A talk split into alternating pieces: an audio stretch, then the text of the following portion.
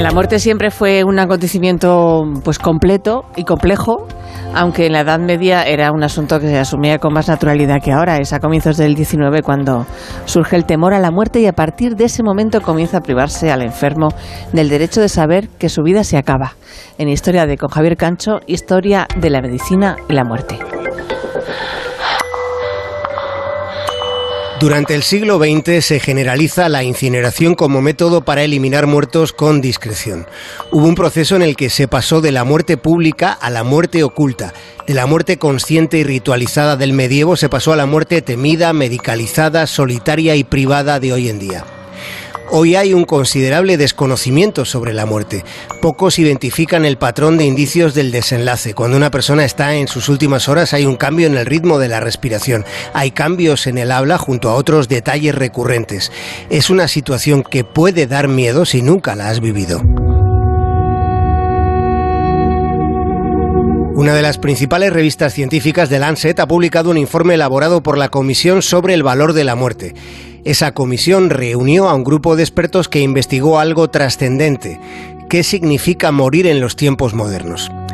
Lo primero que hicieron los investigadores fue reparar en una paradoja. Mientras muchas personas reciben un tratamiento excesivo e inútil en los hospitales lejos de sus familias, mientras hay otra porción enorme de la humanidad que no tiene acceso a ningún tipo de terapia, ni siquiera para aliviar el dolor, siendo millones los que mueren de enfermedades prevenibles.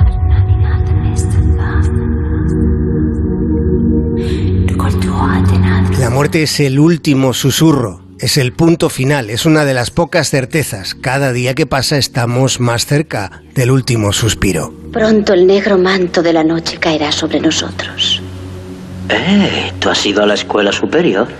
La muerte es el acabose, el no va más. Y sin embargo, definir lo que significa morir se ha vuelto más difícil con el avance de la medicina.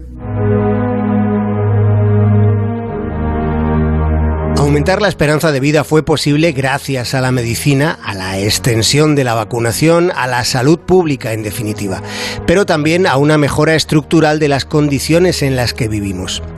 La Comisión sobre el Valor de la Muerte ha llamado la atención sobre los errores que estamos cometiendo cuando se acaba esa esperanza de vida. Llegado el momento de los últimos auxilios, se usan medicamentos, cuidados paliativos y soporte sanitario, pero los expertos en muerte dicen que eso no puede ser lo único que se ofrece. Consideran que la medicina no es suficiente para hacer frente a la muerte. Se necesita que las personas que se están yendo estén cerca de sus familias. Se plantea la necesidad de sopesar el precio ético, financiero y climático de los tratamientos que no aportan beneficios claros al paciente. Se advierte de que son unas cuantas las terapias inútiles que se ofrecen en los hospitales en los momentos más críticos. Se cuestiona la idoneidad de retrasar un poco, un instante, para el que ya hay un veredicto definitivo. Al fin y al cabo hay cosas mucho peores que la muerte. Si han tenido que aguantar alguna vez a un agente de seguros, lo comprenderán perfectamente. El kit de la cuestión está en no pensar en la muerte como un fin, sino en ver a la muerte como el modo más efectivo de reducir gastos.